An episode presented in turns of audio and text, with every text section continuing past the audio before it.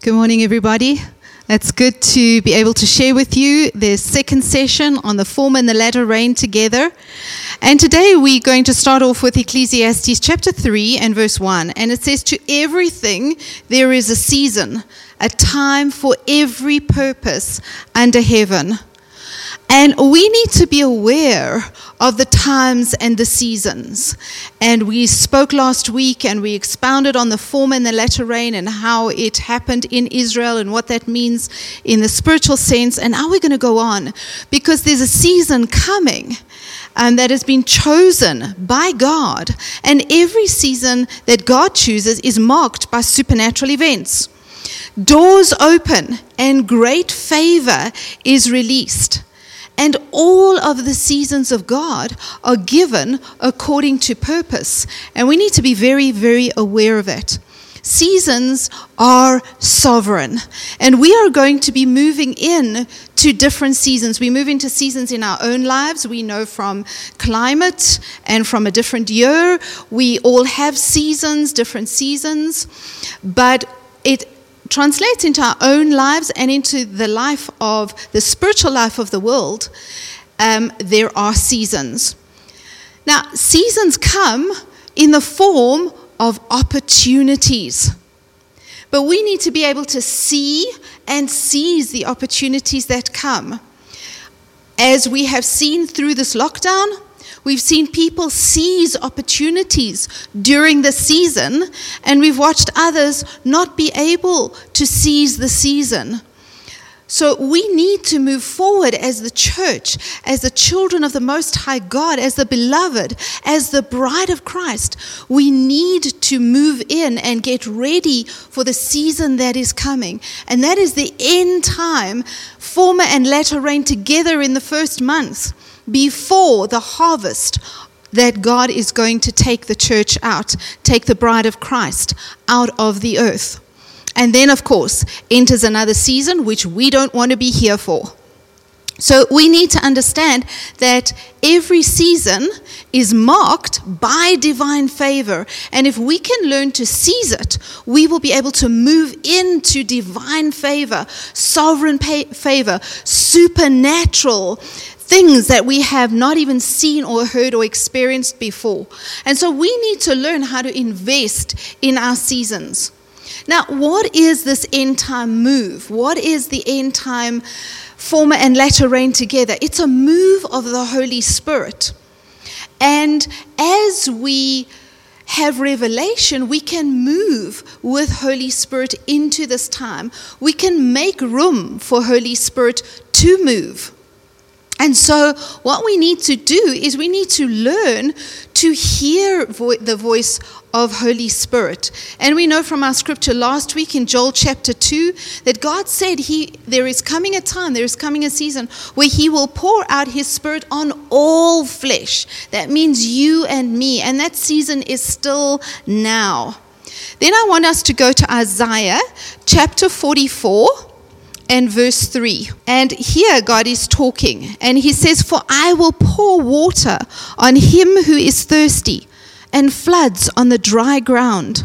I will pour my spirit on your descendants, and my blessing on your offspring. They will spring up among the grass like willows by the watercourses. And I don't know if any of you have tried to plant a willow tree, but all you need is a stick and a really um, water filled piece of ground. You put the stick in, it doesn't have any roots, and before long, it has got roots down in, and the tree is growing up. And God says He will make the Spirit to be poured out, and, and we and our offspring and our descendants will grow as willows in a watercourse. That's what God wants to do. He wants to pour water on those who are thirsty and floods on the dry ground. And I'm not too sure about you, but I am longing for more of God. I want the rivers. I sometimes feel like having gone through the season, we almost have some days or some times of dry ground. And I want it to be soaked, soaked full of the rain of the Holy Spirit. And what is it? It's an outpouring of the former and the latter rain. It always, rain always speaks of the outpouring of Holy Spirit, the outpouring of purposes of God, the outpouring of supernatural events. Now, the outpouring needs us to get involved. And obviously, there are some things that need to happen. Number one, we need to be born of the Spirit, which means we need to have given our lives to the Lord in order to enter this. Otherwise, we're going to be standing on the outside looking in. So I want to encourage those of you who are looking at the times and wondering what's going on and you're hearing about revival. I want to encourage you to give your life to Jesus. I want to encourage you to seek and to find the Lord Jesus Christ for yourself. Become a follower of Jesus. Become born of the Spirit of God. And we're going to give you an opportunity after this to do just that. Then, secondly, we need to be filled with the Spirit, just not born of the Spirit, but filled with the Spirit, be, being continuously filled so that we can operate in the supernatural. We can only operate in the supernatural through the Spirit of God. There is nothing that we can do naturally to operate in the supernatural. And as we choose to be filled by the Spirit and are in submission to the Holy Spirit, He will do incredible supernatural things through us. And so we need to be filled with that power because as we do, we can exercise power and authority over demonic forces, over sickness, over disease. Miracles begin to happen, and we are empowered by God to be able to serve in the purpose that He has for this season and for our lives.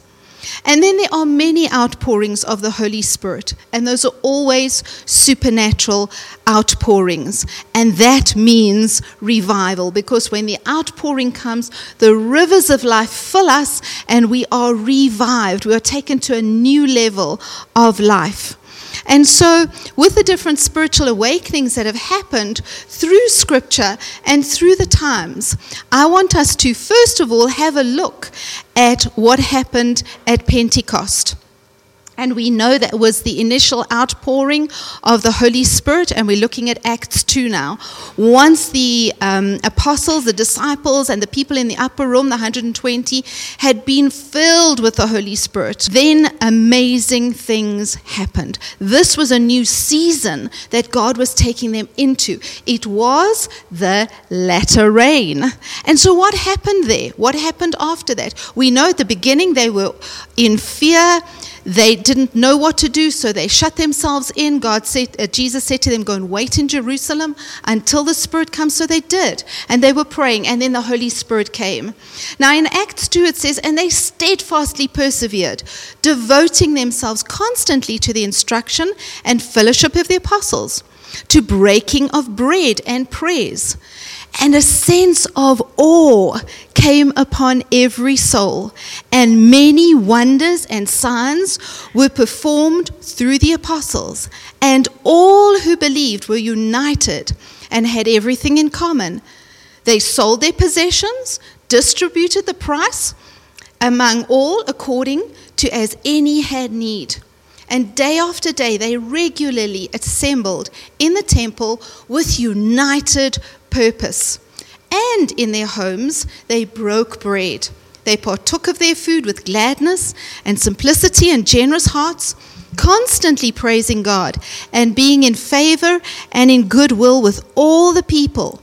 And the Lord kept adding to their number daily those who were being saved. Now you can see from here that the season they moved into was absolutely supernatural. From the fact that they many signs and wonders were done, they were in awe of what was going on. They sold their possessions and divided amongst them. That has to be a supernatural thing for people to do that.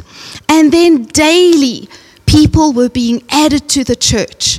They were breaking bread, and many, many people were being saved. With amazing miracle signs and wonders, there was an uproar that followed.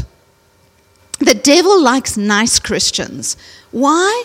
Because they're harmless. He can, in a sense, control them. but radically revived Christians give him a big headache. When was the last time that people were upset about your Christianity, about the fact that you love the Lord so much? When did an uproar follow you because of your stand for the Lord? It's an interesting question that each one of us needs to ponder on every now and again. And we need to be reali- realize that we have been saved and delivered for more than our own blessing. When we take care of God's dreams, He takes care of ours. And God wants us to experience the supernatural. And He wants us to move forward and to be ready and willing to flow in the supernatural. We need to look again at our thinking and our expecting. Are we just expecting to be blessed, or are you expecting a mighty demonstration of the power of God? Both of these are important, but we need to move into the season from one to the other. What are our visions? Are we so laden down with everyday life that we forget that there's so much more to take us out of the natural into the supernatural? Do you stop and realize that God, the very God of the universe, the one who created everything, lives inside of you? And his purpose is to make your life a demonstration of his love and his power. So often we get to a place where we're burdened by life and we're just coming to church or we're just having our devotional times and getting through another week, and that reassures us that we're okay. But God wants to bring a fresh revival to His church and His people so that He can literally, like He did in the Acts of the Apostles, turn the world upside down. Now, we call it the Acts of the Apostles, but actually, it's the Acts of the Holy Spirit through the apostles. And now, as God is getting ready to pour out the former and the latter rain together, we are his vessels that he wants to pour the acts of the Holy Spirit through. We must not settle for church as usual, for Christian life as usual we need to be vibrantly visible to the world because the season is beginning to change. We see what's happening in the world and we know that this world cannot survive like it is for too much longer. And so we need to be vibrantly visible because then the world can know and can see that God is real we must not do this in an obnoxious way just to prove that we're something that other people are not. Although people might see that our vibrant love for the Lord is obnoxious to them, that is not up to us. We need to be vibrant in our love for God. Not going out there beating people on the heads and pointing fingers at them and telling them what, they, what they're doing wrong. That's not what God wants. He wants His life, His revival the Spirit of God to flow through us so much that it's His love and His power that is seen. We need to be walking with the conscious knowledge of who we carry and represent.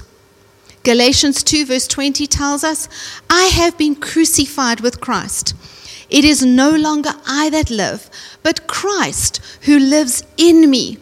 And the life which I now live in the flesh, I live by faith in the Son of God. Therefore, we need to become aware of the fact that we are carrying Jesus in our bodies by the person of the Holy Spirit, who is the giver of life. We need to rise up and command our bodies and our minds to be revived and refreshed and filled again and again with the Spirit of the Lord so we truly can be carriers of His anointing. We need to get ourselves, begin getting ourselves ready for this next season. I don't know about you, but I see it in the shops all the time. It's still middle winter, but the summer things are in, on the shelves, the swimming costumes are coming out, and we're still in big, thick jerseys. What are the shops doing? They're getting themselves ready for the new season. You're in the heat of summer, and there, jerseys are coming back into the shops again. Why? Because they're getting themselves ready for the new season. And God wants us to get ourselves ready for the new season. So He wants us to begin to hunger and thirst. He wants us to begin to take our minds away from the natural and begin to place them on the supernatural. We need to expect to see the supernatural becoming natural to us. Too often we are afraid of the supernatural. Too often we think it's out there for somebody else and it's maybe a little bit different, a little bit scary. We're not too sure. We, not, we, we don't have confidence in ourselves. We're not too sure if God could use us or should use us. And so we kind of push the supernatural away and say it's for them, for those strong Christians, those who are mature Christians, for the pastors or the apostles or the evangelists or for the leaders, and we stop thinking about ourselves as being supernatural. But because the very Spirit of God dwells in you, you are a supernatural being. You have been translated out of the kingdom of darkness. You've been placed in the kingdom of light and life. And the supernatural God dwells inside of you and me. So, supernatural and spiritual things, we need to get ready for them to be natural for us. Because if we were living in heaven, and Jesus has already told us that we're seated in heavenly places with Christ Jesus, then the supernatural is the natural. And so, for us as Christians, supernatural should be our new natural. We've been talking about what is the new normal. Well, as Christians, the new normal should be the supernatural. And we don't have to be afraid of it. We just have to be open. We just have to be ready. We just have to say, Lord, here I am. Holy Spirit, you live in me. You've got purposes. You've got desires for this new season. And I want to be part of your end time revival. I want to be part of your solution that is coming to this earth. I want to be part of this new season. We must not let our minds play tricks on us and get us to stop being radical and settle down into a normal Christian life. Because, quite honestly, there is no normal Christian life. The Christian life is a supernatural life. It is a revived life. It is one filled with power and the love that never fails. Christian life is not normal. So I believe that we need to seek the Lord for his revival in us so that when the former and the latter rain get poured out together, we are so ready and so used to living in the supernatural that we flow with that new season so easily. Just like when the winter arrives, if we've got the jersey, we can put it straight on. We don't have to go rushing around getting something, we've got it ready. So if we do the same and set ourselves ourselves up for this new season and get ready for it when the former and the latter rain comes down, when there is just the move of the Holy Spirit all over the place, we will naturally move into it and see the supernatural moving through us. Let us breathe. Let us allow God to breathe afresh on us. Let Him fill us with more and again and again. Be being filled with the Spirit of God, with Holy Spirit.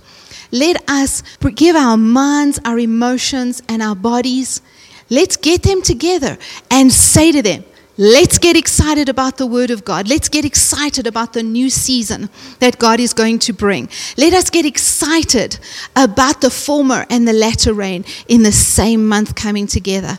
Let us become passionate today and tomorrow as we were first when we got born again. First love is always exciting. As husbands and wives know, sometimes we need to rekindle that. Otherwise, we become too familiar with our spouses. We say, have date nights and things like that. Well, it's the same with the Lord. We need to rekindle and refresh our first love so that we're excited about God and there is nothing else we can talk about. He has so much for us, and He wants us to fully experience what He has for us. He wants us to walk as radical overcomers every day of our lives. I believe the time for fresh revival is now. So let's begin to hunger. Let's begin to see ourselves and let's begin to expect the supernatural. God bless you as you open your hearts and lives and move in to the new natural, which is a supernatural life in Christ by the Holy Spirit for the glory of our Almighty God. Amen.